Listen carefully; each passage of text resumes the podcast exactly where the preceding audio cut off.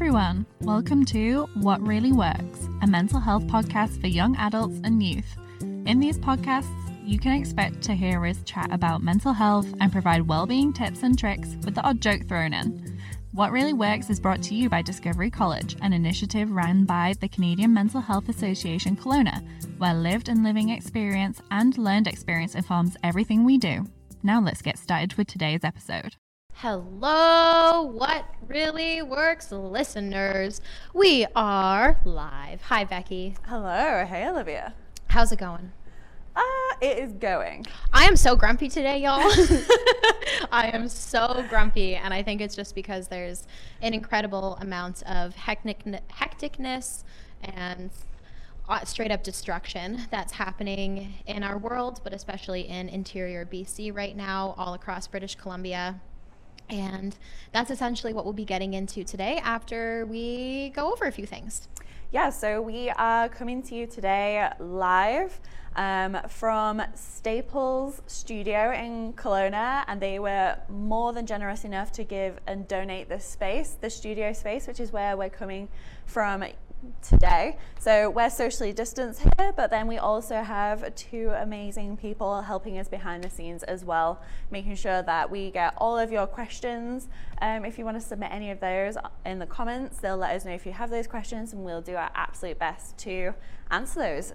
Um, while we're also talking about like wildfire mental health. Absolutely.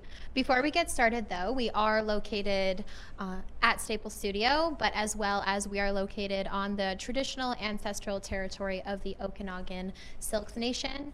Um, I also want to address, you know, as we speak about wildfires today, I think it's really important for us to mention that wildfires and natural disasters of any kind disproportionately affect Indigenous communities and minority communities. Um, there's millions of people who live in areas that are quite remote and areas that are often experiencing incredible amounts of poverty and don't have access to resources such as vehicles um, and it can make it really difficult for folks to recover after after such traumatic events especially traumatic events such as natural disasters um, in those communities. So just really thinking about that as we chat about wildfires today but really thinking about that in terms of reconciliation as well yeah, and also another really important thing for us to mention as well while we get fully started into this live podcast, really, that we're doing today, is we are going to be talking about um, wildfires and how they impact our mental health and how we can support ourselves through that and support others and be part of the community when it comes to these really, really difficult and traumatic things happening. Um, and, you know, if you are in the central Okanagan right now or living in interior BC, you'll be more than aware of how many people are being impacted by the wildfires right now. And we just want to acknowledge yes, we're going to be talking today, me and Olivia, about um, how it can impact our mental health and the really, real basic, going to basic things of what we can do to support ourselves with that. Um, opening up the conversation of even talking about how it affects us emotionally and mentally. Um, but we also do want to say, you know, we are kind of doing this live and it means there's just a limit to the type of support that we can provide. So if you are wanting to seek more of that immediate mental health support, do reach out to those um, crisis lines as well. Um, they're all 24 7, all free of charge, um, and they're a really great resource if you're needing something really really immediate and you're feeling really overwhelmed and just need to speak one on one with someone. Yeah, and we'll pop that information in the chat. As well as before we get started, I would really love if we could do just a moment of silence for all of the communities that are being affected by wildfires right now um, Vernon, Armstrong, West Kelowna, um, Cache Creek, just so many places. So, a moment of silence for everyone in the interior and sending out such kindness and goodness to everyone.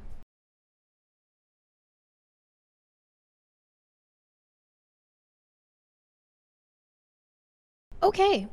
Shall we make a start? Yeah. All right, sounds good. Um, so, today's topic wildfire mental health. I think you already mentioned a little bit, Becky, that it's not something that we really talk about all that much, although it's becoming more and more of a hot topic. yeah. I, I feel like, I think it's one of those topics where if you previously or are currently being impacted by wildfires, like quite directly, then I think people understand how much it can impact you emotionally and mentally. But I think when you're not being directly impacted about it, the conversations quite often are a lot more around those physical things, around just like those like understandably those physical needs of like needing a safe a space safe space to be. And the physical impact as well on our bodies as well with like the smoke and that kind of stuff. And there's always a lot of conversation about that but even like when we were researching about best ways of supporting our mental health through the wildfire season, through um, kind of natural disasters, it was actually really, really hard to find a lot of information about how to support our well-being. Yeah, it was hard to find like specific information. I would Yeah. say specifically pertaining to wildfires. Um, and the very interesting thing to me is that like we talk about wildfires all the time, especially in the interior. You see your friends and you're like, "Oh man, it's summer in Kelowna. We're gonna have tons of smoke. I wonder when the first hire- fire will start." And we're mm-hmm. very nonchalant Yeah. about it. But I think you know as we continue to see the effects of climate change and we continue to see the devastation that wildfires and other natural disasters are having on our communities, it's become a lot more than just an inconvenience, right? I think for most folks that haven't been directly impacted by a wildfire, it is kind of an inconvenience at, at a lot of times and one of those things that we do mention quite casually.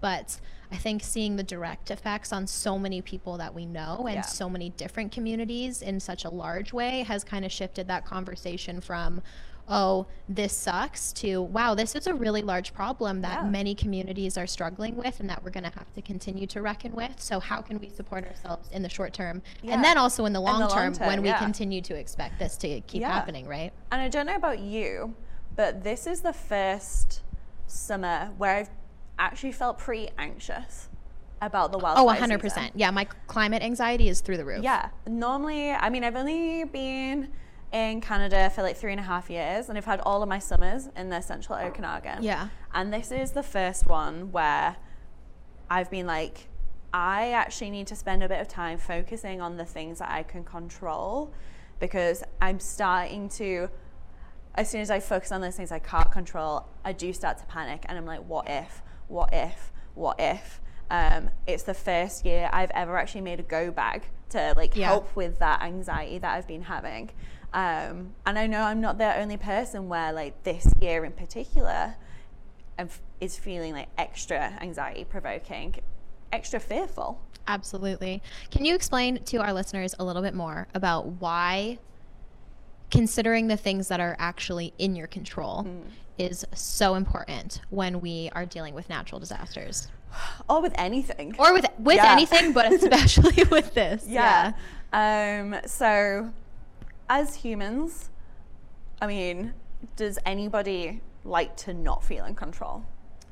Yeah. it no, doesn't not it, really. it No. doesn't feel nice to be out to feel out of control right um, and the thing is is a lot of the things that provoke our fear and provoke our anxiety especially with big things like wildfire seasons is that there are a lot of things that are uncertain and there are a lot of things that are beyond our individual control as a human right Oh yeah, and things that we want to feel prepared for, but we can't necessarily prepare ourselves for. yeah or just like control it we can't say yes or no to that situation right? exactly. Yeah. Um, and when we focus on those things that are outside of our control, it makes us feel even more out of control. Um, and it leads to even more anxiety, more anger, Ruminating, ruminating, feelings of like hopelessness. If circulating our thinking. Yeah, tons. because it's just like, well, I can't do anything about these, but I'm focusing all on these things I feel like I can't do nothing about. And it can make us feel really trapped. yeah. So, what we can do instead is focus on what we can control. Mm-hmm. And a, as a real broad description of the things that we can control, one, they're all very specific to me as an individual. So, what I can control is only things pertaining to me. So, things like my behavior, the choices that I'm choosing to make, the actions that I'm choosing to go for. So, an example for this, like I said before, is one thing that I can control is feeling prepared by actually creating a go bag. Yeah. Looking online, seeing what the BC government guide uh, government says. If you're going to have a go bag, like these are the most important things to have. Um, and me actually doing that action helped me feel a little bit calmer because I was like, okay, I've done one thing that I can control one action that helps me feel a little bit calmer. Because also, I know myself when I'm in a fearful or panicked mode, I am a freezer. I've seen it. I'm, I am 100% a freezer. I am a deer in the headlights, is the best way of putting it. Which means if something happened, um, for example, if I was put on a, like an evacuation alert or an evacuation order, and I've been very fortunate enough that's not happened, um, I know that my brain would not go into, okay, this is what you need, go get it. Yeah. My brain just goes deer in a headlight. So I know, okay, what I can control is having those things done for me already when I'm in a bit of a better place, when I'm in a calmer state. So it means that if something does happen, I can just grab and go. Well, and you'll be better able to support yourself in that immediate mm-hmm. moment, which yeah. will make that immediate moment, no matter how hard it is, a little bit easier for you as you're moving through yes, it, right? Exactly. Yeah, that's a great suggestion. Um, another thing that we can do, and we've talked about this before, is an action plan. Yes. Now, this works for some folks. For other folks, it doesn't necessarily always yeah. work. With all mental health strategies, is some things are really supportive for some people. Other people, it's not like a cup of tea, which is totally fine. Absolutely. Um, so, with an action plan, action plans are great because they allow us to think about how we want to react in a potential situation that we're anxious about. So, using an example of a wildfire, mm-hmm. We're anxious if we'll be impacted by evacuations or impacted by a potential new wildfire that starts. Um, so we're going to create an action plan. That's our situation. The very first thing that we do is we acknowledge that situation. We acknowledge the fact I am anxious about the possibility of a wildfire close to me and the possibility of having to evacuate. Okay, that's our situation. The next thing that we're going to do is think about strategies that we've used in the past that have supported us in a situation that we have felt uncomfortable with, anxious about, that we thought we were going to struggle with, and brainstorm the things that we did. How did we support ourselves? Well, afterwards, maybe I phoned a friend. Um, after that stressful situation, maybe I took a nice bath and made myself a healthy meal. What are the things that supported me? We also can think about how we want to support ourselves with that then specific situation. So I'm going to support myself by creating a go bag by phoning having an emergency contact list a list of people that i know i'm going to text immediately when i'm in that situation. Mm-hmm. um, i'm going to create a list of all of the things that i know that i want to double check and try to pack for. Whatever it is that will make you feel more control in that situation that you think is going to be supportive for yourself physically write that down so that you know what to expect. Yeah. what are the other components of an action plan? Um, sometimes it's a supportive statement. Yeah so I like to add that for myself as a reminder of compassion because quite often when I am really stressed or fearful, or especially when I get in that freeze mode, I am overly critical of myself. So providing just like that statement of like, you are okay, like follow the steps kind of thing, that will just give me that reminder to myself of like, okay, like breathe, just go through your action plan. Absolutely. Yeah. So we have had a question from the audience. How can we balance staying informed with media overload? Mm-hmm. Uh, such a hard question. Well, such a hard situation yes. for not just wildfires, but like pretty much anything in life nowadays. Yeah. There's a total overload of uh, information and often misinformation. Yeah. Um, let's talk about doom scrolling. Yeah, so this is something that I guess falls within that control. This is something we can focus on doing to support our well-being, right? Is thinking about the amount of media we are consuming.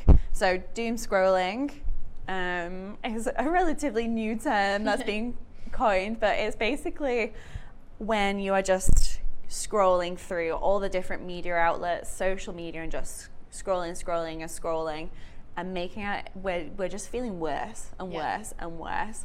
And the more we're doing it, the longer we're doing it, we're actually just feeling just not feeling great, right? We're not kind of thinking about, okay, like, actually, I've been doing this for half an hour now. Before I was feeling okay, now I'm actually feeling a bit miserable. Mm-hmm. I should stop and do something else for myself.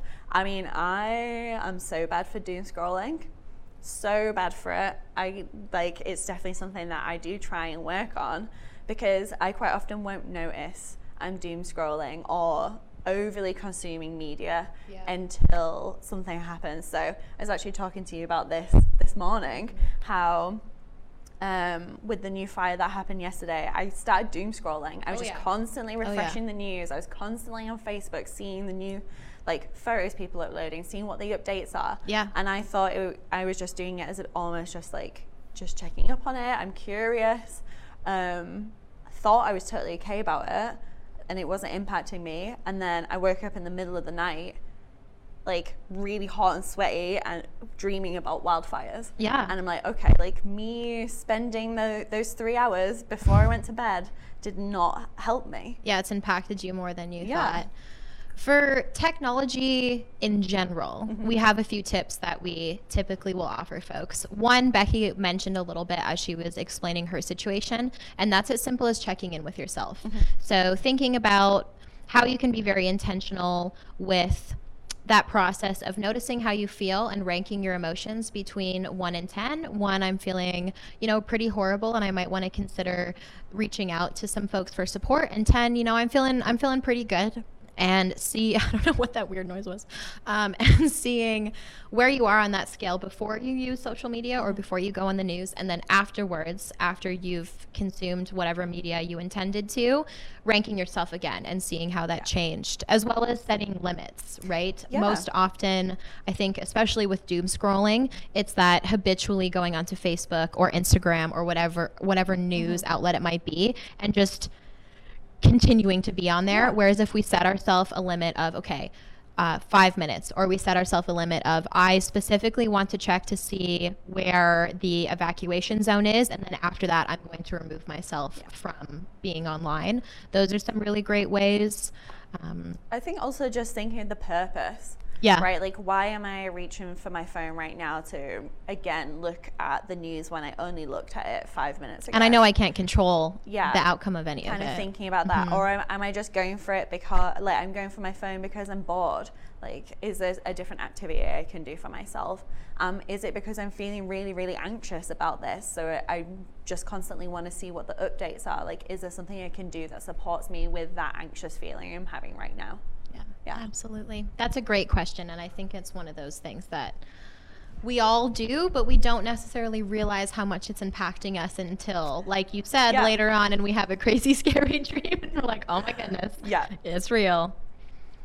So, one big thing that has been coming up as well when we've been talking about wildfires and wildfire mental health, and actually when I think about it, even on what really works, we don't tend to touch upon it that much because, or even in the in our Discovery College workshops, we quite often don't necessarily talk about supporting kids through these hard times. Uh, yeah, I think it's because neither of us have children. Well, yeah, we don't have that but- experience, right? Yeah. Um, But as far as mental health professionals go, um, maybe not so much where lived and living experiences, but when it comes to supporting kids, we have heard lots of things, not just from the people around us, but then our own research that hopefully will will support everyone out there that that is needing to support their kids. Yeah. So there's, I guess, a cou- maybe not top tips always as a, you know, as a caregiver, decide what is going to work for you. Yeah. Um, but I think a big part of it is kind of being clear about what the situation is, but not oversharing information. Um, so kind of being like, okay, like this is what's happening, but not going into like the nitty gritty where they don't need to know that level of de- detail kind of thing. So, for example, being honest with children about the situation and about the situation of there being wildfires and, you know, people perhaps needing to pack up their things and explaining how we'll do that, but not going into, for example, how many properties have been impacted, Yeah. right? So, not too s- scary, not too much detail, but definitely being honest about the situation. Yeah, I think another really important thing as well is as a caregiver, like providing an opportunity for a child to talk about it. Yeah. And whether that's providing the opportunity, maybe they are in a space where they are comfortable to talk about it or able to talk about something, but also exploring different ways of doing that. If you, you know, it, something can be really, really scary for a kid, and that might mean they don't want to talk about it, but they might want to play out what's going on for them or draw things as well. So, kind of exploring different avenues as well can be a really, really supportive way of just like even understanding where your child's at and having patience. As well. I a think big one. that's a big one. Yeah. I'll never forget a story that someone that I was working with told me about how their child was really struggling with feelings of fear um, last year and developed this um, kind of habit of wanting to hide underneath the kitchen table and like wanting to put a sheet over the kitchen table. And you know we were we were kind of chatting about things and this individual was saying i don't know why why my child wanting to do this like i don't know what's going on. And then eventually with that conversation piece realized oh it's fear. And this is how my child is trying to support themselves you know being creating a more safe environment that they feel comfortable in. Um, so I think it is a lot about just trying to have those conversations, but that can be a really tough thing to do when you have a kid that is uh, that's struggling, Yeah. right? And you're already stressed. And you're already you're already feeling yeah. fearful. You're already feeling Yeah, anxious. and absolutely. juggling four thousand different things, and then you have a child that's also incredibly confused and scared. Then that's like a you know another plate to spin as well, right? Mm-hmm. Um, so also within that as well, being kind to yourself.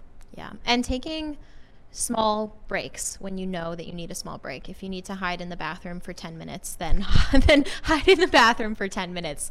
Um, and then I would also say one of the ones that came to me is avoiding promises of you know like everything's going to be okay don't worry we're not going to have to leave you know we don't really know if that's going to happen and that's not really in our control so we don't want to make promises to our kids that those things won't happen right Yeah. yeah. Maintaining some daily routines if we can. I know that that's like a very hard thing to do, especially when you're in a precarious situation. Um, and then, you know, just anticipating some changes in behavior. I think that can help us a lot as well, as parents is knowing that yeah, my kid might start to act out and it's not my fault. It is a s- result of the situation and circumstances that we're all in, right? Yeah. Not blaming ourselves. It's a lot. It's way too much. so, speaking about it being a lot, one of the main reasons that wildfires are, or any sort of natural disaster, are particularly challenging is because there's an element of grief, right? Oh yeah. Yeah, there's an there's that element of fear, there's that element of lack of control, but there's also that element of grief for folks that might have lost their homes, for folks that might just be on evacuation um, alert. But um, it's just- definitely present, yeah. and grief is one of the hardest things to work through Yeah. because it's not really we don't really speak about it that much of how to support ourselves through grief, what different types of grief and loss there are. Um, I think it's because it's so individual. yeah. like things that I I I don't know about you, but the things that I find easiest to talk about are the things where there's a commonality to them. Yeah. Where it's kind of like everyone's fully in the same boat with this, and a lot of us are dealing with this maybe in a similar way, or like you know I found a community who deal with this in a similar way to me, right? And grief can be so so individual and come out in us in really opposite ways. You know, if me and you were in the same situation, the way that we respond with grief could be completely different. I might be really numb, you could be really angry. Like another person could just be incredibly sad. Like and then we all will fluctuate between between all of them and it just feels so so messy that it's so hard to describe. So then it's so even then it's hard to even ask for help because Yeah. it's like I don't even know what I'm where I'm at. I just feel not good. Yeah. There's three different types of grief that we typically talk about, um, or three types types of loss, and that's abstract loss, concrete loss, and ambiguous loss. So concrete loss would, in this situation, be you know I, I've lost I've lost my home. My home is no longer there. It was burned down in the fires. Um, that's a huge loss to to reckon with and begin to sort of process.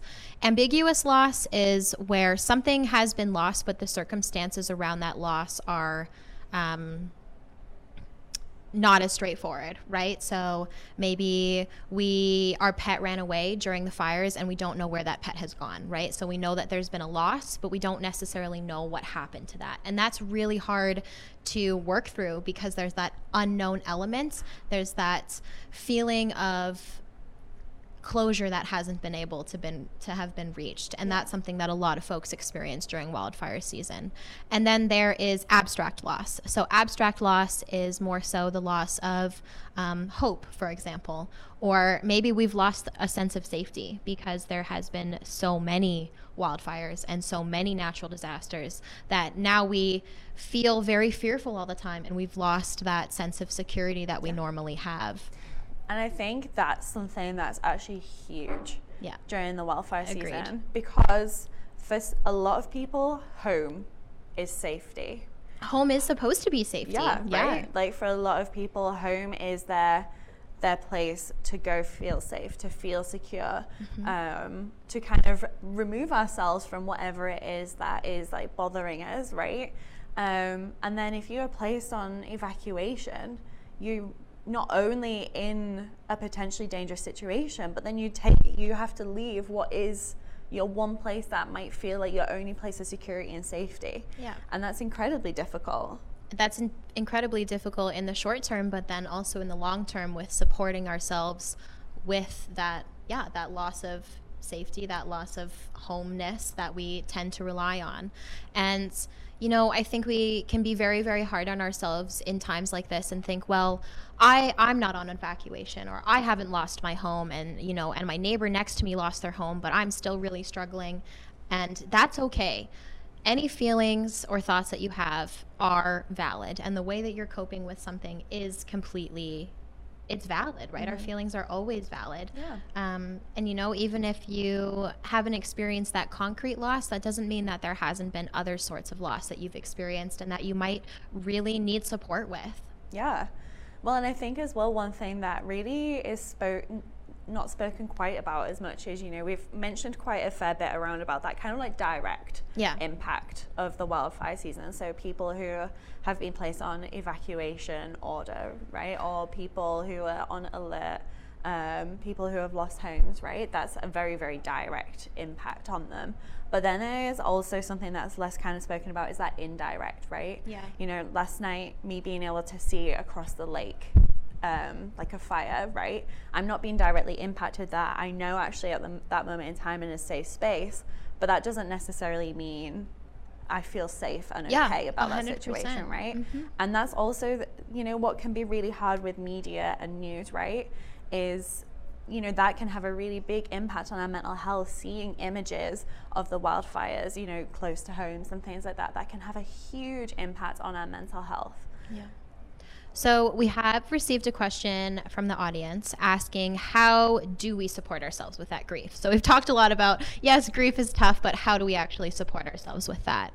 And we have a few suggestions. So one of the first things that you can do is we call it restructuring identity, which sounds really intense, but it but it's less intense uh, than the name, and it's essentially around creating new meaning for ourselves, right? Um, and for our identity, trying to discover new things that um, bring us passion, that give us hope, that make us feel like an independent being. So during this time, you know, maybe that's um, really taking solace within our family.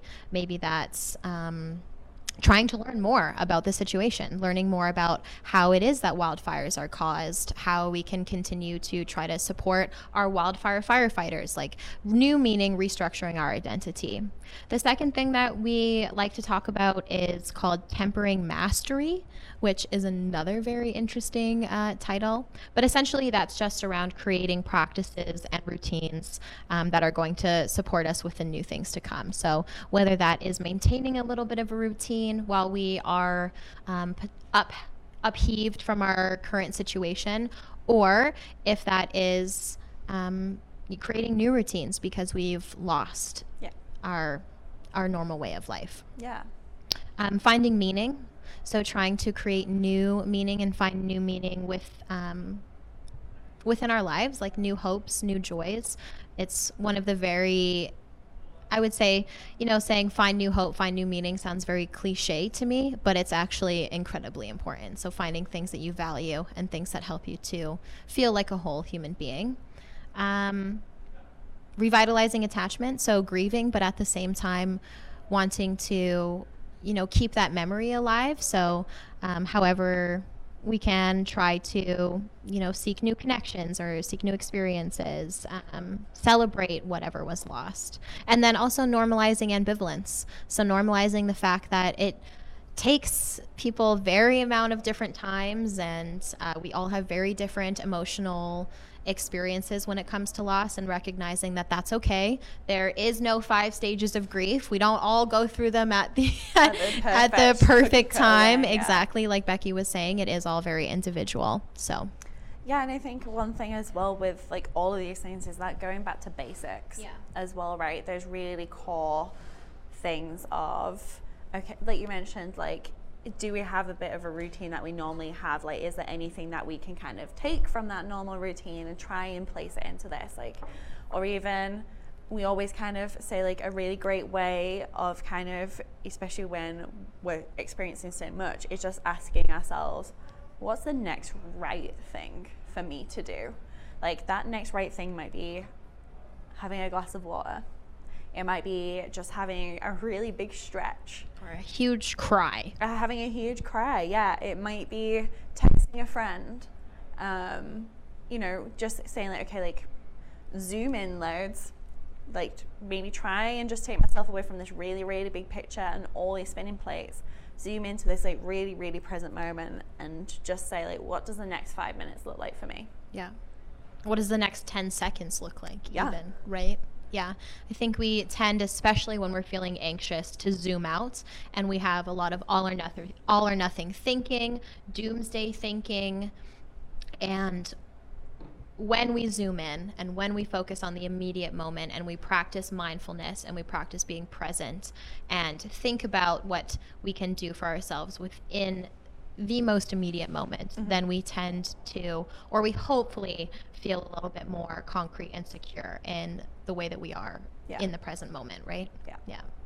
We have a really interesting question that has been submitted, so thank you, around compound stress and anxiety. Oh so my goodness. the past two years basically have just been, I think, for everyone off the charts. Absolutely. And compound loss too. Yes. Yeah. And I think you know, and what we mean by that compound, like what we mean by compound is just like big, heavy, stressful things, just like one, one after the, other, the other after the, the other, other right? and I don't know if any like we did a episode on it one time, right? And you know, we were mainly talking about burnout, but the reason why we chose to do it was because we're like, we're just burnout from Life. everything right now. Yeah. Having like burnout from constantly having to think about looking after myself, right? Normally, I didn't, you know, two years ago, I didn't have to think quite so much about, like, okay, like, what is it that is going to help me today, kind of thing. Yeah. And it's tiring. Uh, that's an, un- yeah, absolutely. Well, yeah, yeah. an understatement. it's tiring. And, in, like, the reality is that it sucks. Yeah. Like, the, like, I'm not going to sugarcoat it. It's like, I think we're all still trying to figure out how how we do support ourselves yeah. with compounding stress, compounding anxiety, compounding grief. Um, the immediate thing that comes to my mind is what we were just speaking about of trying to zoom in to the immediate moments and think about what we can do to support ourselves right now, right? Yeah. Stress, builds not only because of the events that we go through that are stressful, but stress builds because we have so many spinning plates, yeah. right? We have a lot going on to where we're not able to take that breather and put those plates away and then be able to pick them up again later. Um, so we need to be able to try to find those relaxing, restful moments, um, support ourselves through techniques like mindfulness and everything that we've been talking about. But mostly what comes to my mind is just, you know, like you said, it it's horrible because we start to feel as though we're finally getting our feet underneath us, as though we're finally making some momentum. And then again, another thing happens. And I think we have to recognize that with compounding anxiety and stress, there's that, again, that element of loss because we lose our hope that things are going to get better. And I think the most important way for us to support ourselves with this ever evolving situation is to think about how we can maintain that hope and to practice resilience yeah. and practice those resilience techniques. Yeah. And I, you know, I think a huge part of it is just like actually when we think about it, like as a community, we we're like we're still we're still plodding on. Yeah. Like like I think a lot of people kind of almost need to like celebrate, give themselves a pat on the back and go like I am incredibly resilient. Like yeah. I like these past 18 months have been a wild ride to put it the like the least. Like I've been getting through this in whatever way I have. And like I'm strong because of that and reminding ourselves of that as well can sometimes help us have that little bit more energy that we maybe need for that day. Yeah. As well. One of the techniques that we talk about when we speak about resilience and how to support ourselves to become more resilient is actually taking pride in how we have been resilient in mm-hmm. the past. Yeah. I think it's human nature for us to take our accomplishments for granted, especially when it's an accomplishment within our mental wellness. And thinking about those tough situations that we've gone through in the past, how we've made it through the other side, what techniques we used to make it to the other mm-hmm. side, um, and congratulating ourselves on that, number one, but then also thinking about how we can apply that same resilience to the situation that we're going through right now. Mm-hmm. Um, almost like a resilience action plan, if you think about the yeah. action plans that we were speaking about earlier. Yeah, and it's important to say, and we stress this every time we do the Understanding Resilience workshop at Discovery College, is resilience does not mean that you're not going to find things hard. Oh, absolutely not. It does not mean you're not going to experience stress or anxiety or just life feeling particularly rubbish, right? It instead is around that ability to kind of process what's coming at us and getting thrown at us. And maybe that does mean sometimes we have to sit down and it's about that like having the tools and that capacity to go, okay, that is what's happening right now. Like I'm going to try and support myself through it and do the best that I can right now. And that is resilient, right? That's yeah. what resilience is. Yeah. The last thing that I'll add on that resilience piece is thinking about community and how, as we continue to go through all of this, it's even more important, and I think more important than it ever has been before, to talk to your neighbor, talk to your common fellow human being, mm-hmm. and seek that hope and seek that empathy and connection with each other on a small scale with our friends and our family, but then also as a larger community yeah. coming together and trying to support ourselves. And community is so important for our mental health. Yeah on so many different ways, whether that is having like more supports to go to and talk through, but then also that community resilience, right? It means that people come together and band together to um, be able to support one another. And knowing that that's there, knowing that people have got your back, knowing that you've got someone to call on is also incredibly supportive for our emotional health and our mental health. Yeah. And giving back in that community can also be a huge support for our mental health too. Yeah, absolutely. Yeah. All right. So, shall we get into a little bit of our long term effects that we can experience from wildfires and other natural disasters? Mm-hmm. So, we've mentioned a little bit that we can have long term effects on our mental health, but what does that look like and how do we support ourselves, right? Yeah, and it can look completely different. yes. We love a sliding scale at CMHA Kelowna when we're talking about things regarding mental health. I feel like I need to get a tattoo of a sliding scale or something like that. I think maybe that should be the new uh, slogan for it. um, but basically, what we're talking about is we always describe mental health as something on a sliding scale where um, we kind of talk about as having like good mental health on one end, like kind of feeling really good in ourselves, versus kind of we have then the lower kind of side of it where like maybe we need like to get some support, yeah. or maybe we're facing some barriers on our towards our mental health and our well-being, and we naturally slide up and down that scale, right? Um, and we might face barriers that make it harder to kind of move up that scale but that's what these supports are here for, right? They're here to like kind of chisel away at those barriers and kind of hopefully help us move up on that spectrum, right? Um, but what's really important is when we're kind of talking about the long term effects of wildfires on our mental health, is that they can have, you know, experiencing different things related to wildfires can have a pretty big impact on our mental health in the sense that it might actually start to create some barriers on that scale for us. So sometimes it might feel like there's something really big in the way blocking us from like moving up towards that like feeling really good in our mental health and emotionally, right? Yeah. Um, and we kind of always describe about, you know, like when we're talking about the impact, we mean kind of like, is anything getting in the way of us being able to lead our lives the way that we would like to?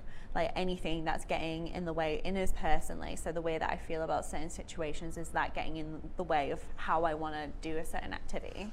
That's kind of what we mean when we say like having an impact on our mental health and our well-being. In the long term. Yeah.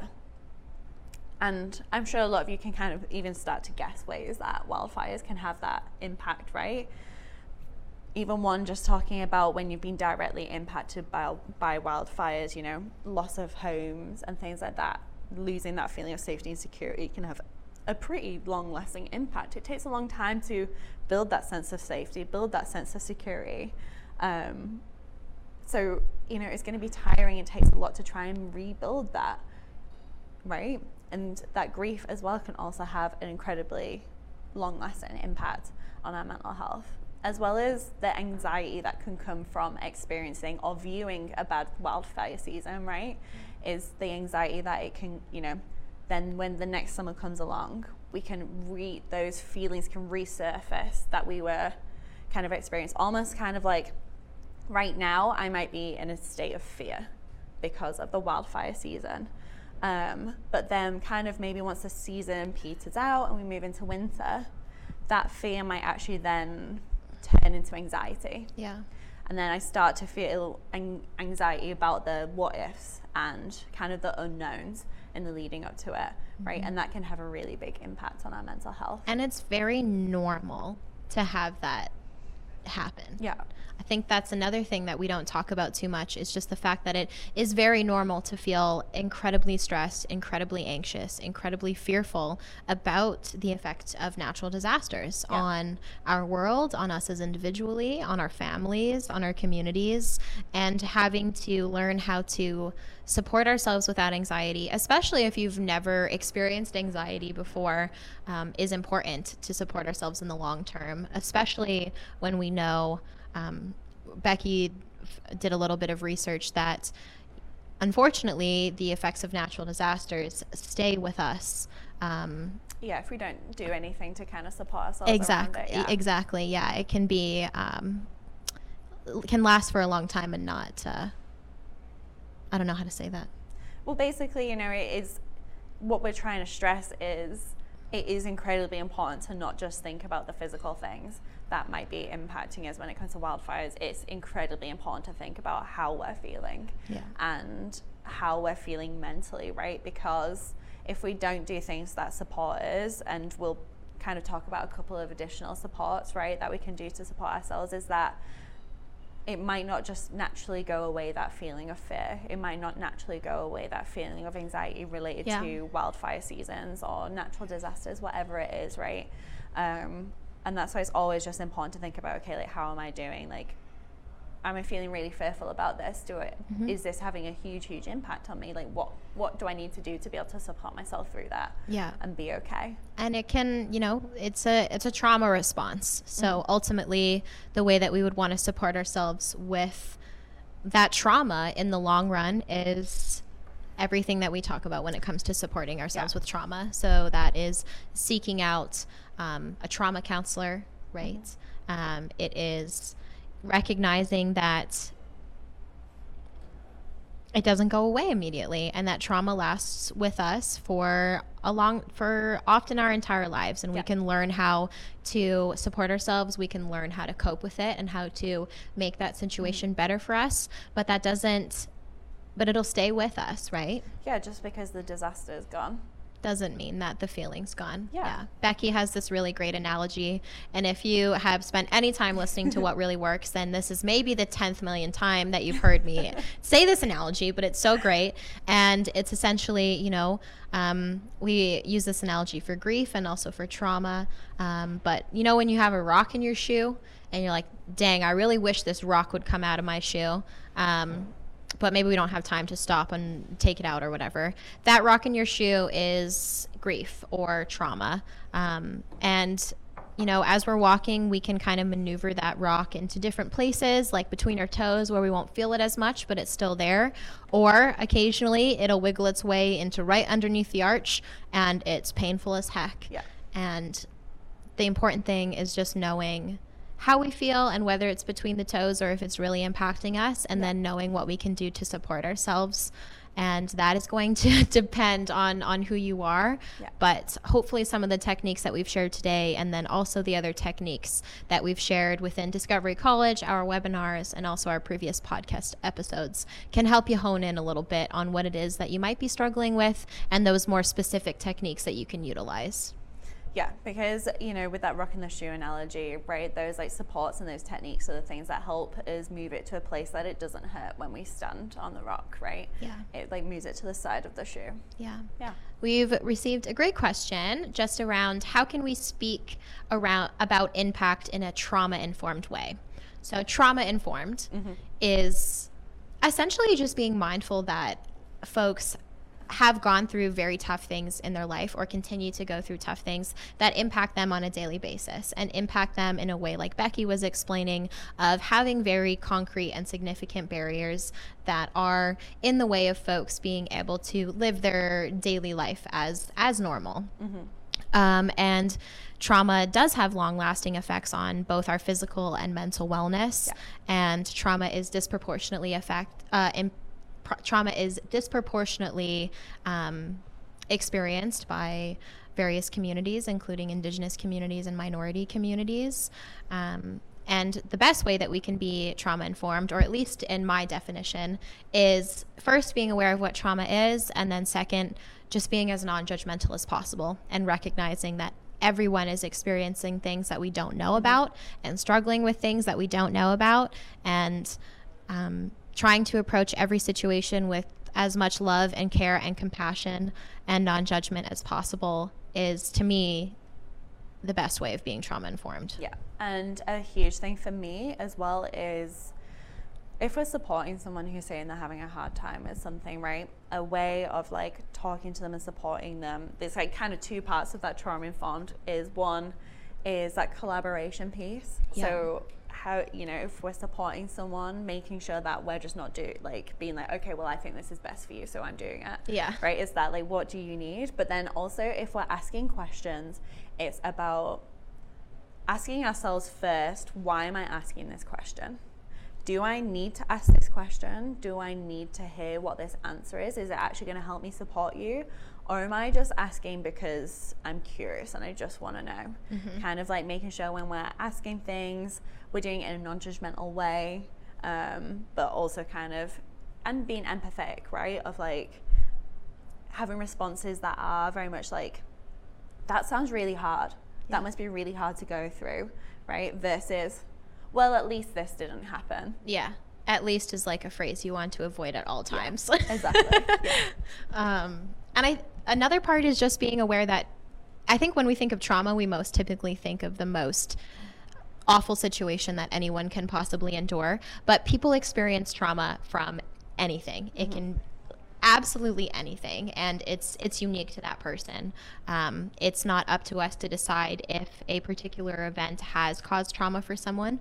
It is up to that person and the way that they are experiencing those emotions, and what is up to us is how we react to that situation and how we are able to support that person. Yeah. Um, we do have a question of what do you recommend for folks who cannot access trauma informed counselors? Well, that's a good question.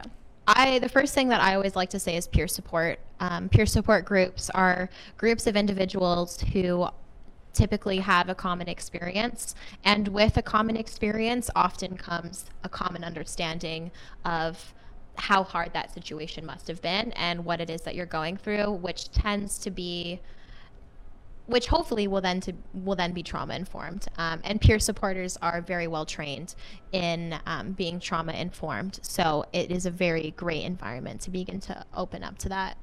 Um, in one of our other episodes, we've talked about how we can approach conversations with counselors and therapists um, about being trauma informed or culturally competent and culturally informed as well.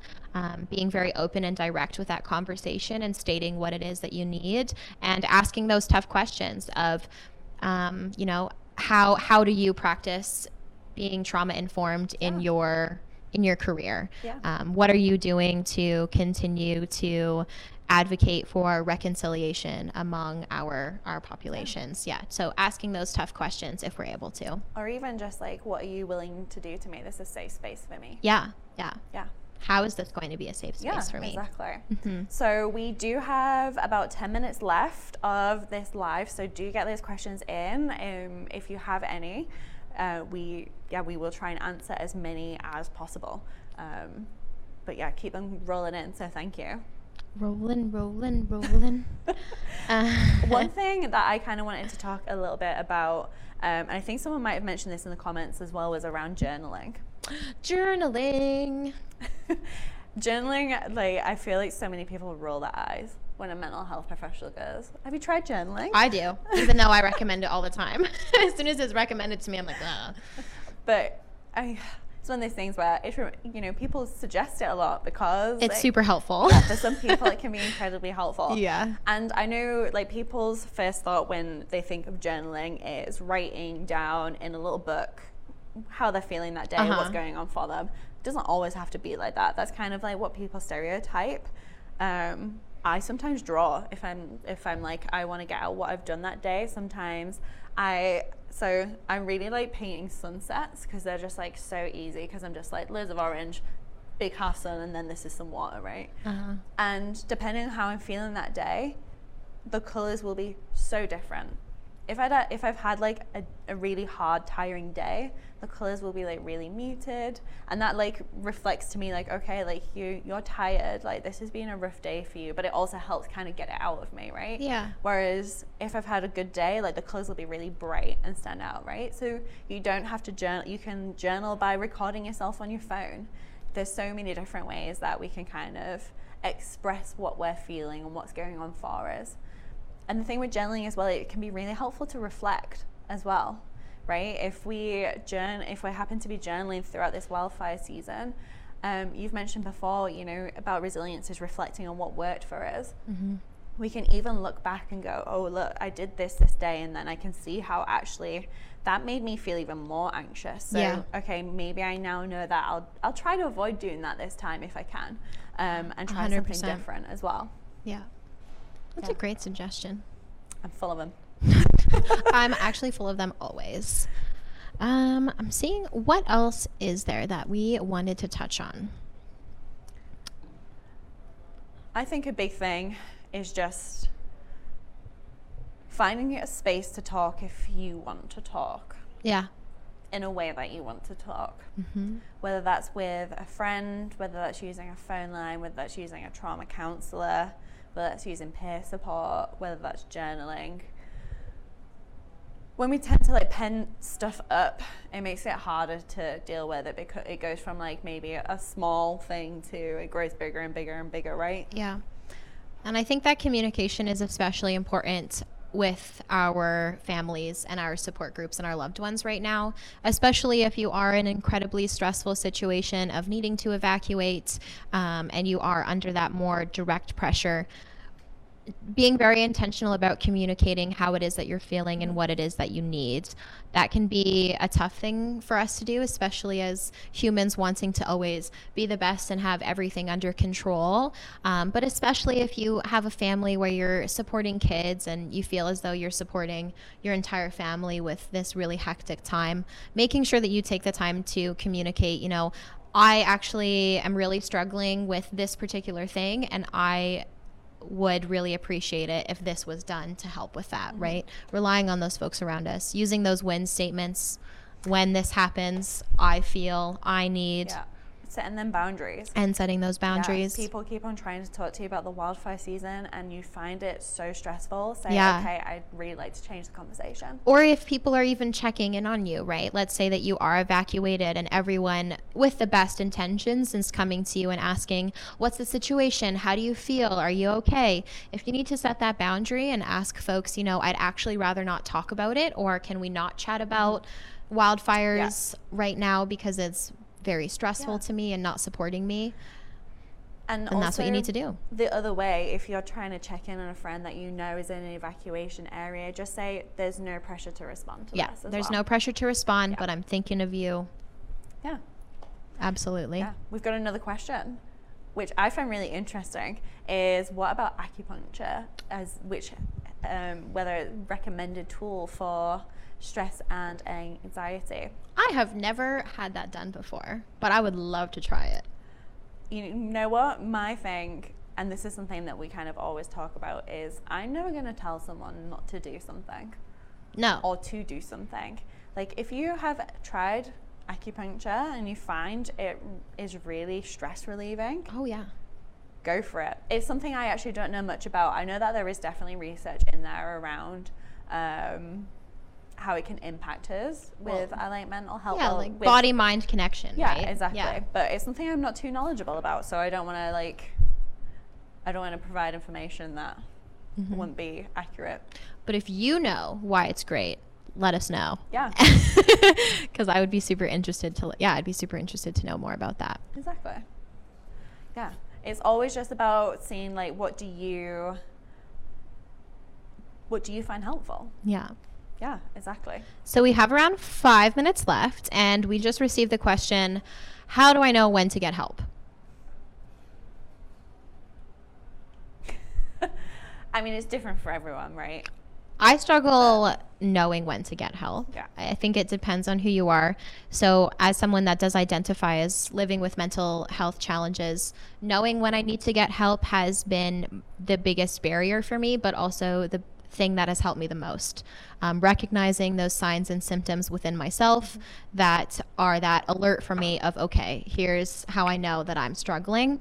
The way that you figure that out is just through time and through practice. It's taking one of these tools that we've shared with you today, starting to implement it into your life because you know that you do need some support, and then just slowly incorporating more things into your life that are going that you think are going to be supportive for yourself, and then kind of monitoring how that's working out for you. Yeah. So moder- moderating. What word am I trying to say? Um, Monitoring? monitoring thank you monitoring monitoring um, your feelings from day to day you know ra- ranking it one out of ten how am i feeling today what tools did i use to dis- support myself um, and taking a look at those classic sign and symptoms for And for when we need to reach out and do you know what? and it can look different for everyone Well, and the biggest thing for me is quite often we talk about like when when's this like light bulb moment that's going to go for me about when I need to get help. Mhm. Well, quite often, you know, when things are really impacting our mental health, they'll actually grow for a start. Yeah. We'll actually kind of start to normalize those kind of experiences Yep. until we really reflect back and go like, oh wow, that has grown for me, and that is getting bigger and bigger for me. But one thing that um, when we did the men's mental health episode, so I think it's like episode 13 of what really works, I would really recommend it. Travis was our guest on there, and it's something that stuck with me ever since. And he's like, he was talking about how things like counseling or like receiving help for mental health, you don't have to go when something needs. Like he was talking about how it's like a, a bike on oh, a Oh, en- yes, like a car. engine, yeah, Yeah. And he was like, you don't have to get your motorbike serviced just when the engine blows up. yeah He's like, you, have to put oil be- in it Yeah, you have. You should be doing things to kind of like keep on top of it and just monitoring it. And that's the same with our mental health, right? We don't have to wait for this like big moment in front of us to go, okay, this was the turning point for me. And for some people, it, that is how it happens. Or someone will be like, hey, look, I've noticed a big change in you. Like, I'm really concerned about you. And sometimes that will be how we kind of take that first step. But the other thing is, is we don't have to have something big going on for us Yeah. to talk to someone. we want to normalize having the routine maintenance, I think is what he called it. It's Yeah. just routine maintenance of our mental wellness, just like we go to the doctor and have our checkup. We want to continue to, yeah, utilize those mental health resources, even if we don't think that we're going through something really tough right now that warrants us seeing a counselor. It's like counselors are happy to see to see anyone and just chat through things, even if you don't know particularly what it is that you're struggling with, Yeah. or if you're not really struggling right now, right? Exactly. Yeah. Yeah. All right. So we're into our final minute. So I guess we'll tidy some things up. Go for it. Well, first of all, is just kind of that I want to say an acknowledgement again of like there is a lot going on right now, and like whatever you're feeling, that's okay and it's valid. Like if you need to speak to someone or seek support, do it, go for it. But like if you're feeling angry, if you're feeling scared, it's understandable. Like do not criticize yourself for any way that you're you're feeling. And also we've talked about so many different types of supports in this, right? also as we always say don't go away from listening to this and think i need to start doing like these 40 different things right now like zoom in just do that like okay what's the next right thing for me right now right Yeah. And then for any sort of follow up conversation, you can visit our website at cmhakelowna.org. And then you can go to the info tab, then resources, and then link to the podcast. Um, as well as you can send us an email at Discovery College. discovery.college Discovery. Dot, at you, you tell them what it is. cmha.bc.ca, or you can just go to the Discovery College Kelowna website for our online workshops. There's also a link to the What Really Works podcast on there. And then again, that cmhakelowna.org um, website has other things as well that CMHA is offering as well. Um, as well, so there's loads of different things on there as well. Yeah. Um, and then also, I just want to again give a huge, huge shout out to uh, Studios. the amazing Matt at Studio in Staples and just to Staples allowing us to be in this space today. Um, and thank you everyone for joining us and listening to us. Yeah. And shout out to our listeners. Yeah, thanks so much. Thanks so much, guys.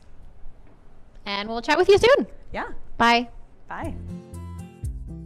Staples Studio is a co working space for those looking for a safe alternative to working from home. I know I feel so stuck at home these days, and going to Staples makes me feel like I actually have a change of pace. They offer not only a safe space to work with desks, offices, private phone booths, and meeting rooms, they are connected to the Staples store where they have everything you need under one roof. Studio is more than just a co working space, Studio is a community to help you work, learn, and grow. Follow them on Instagram at Staples Studio Canada for more information on locations, pricing, and amenities. Please visit studio.staples.ca and book a virtual tour.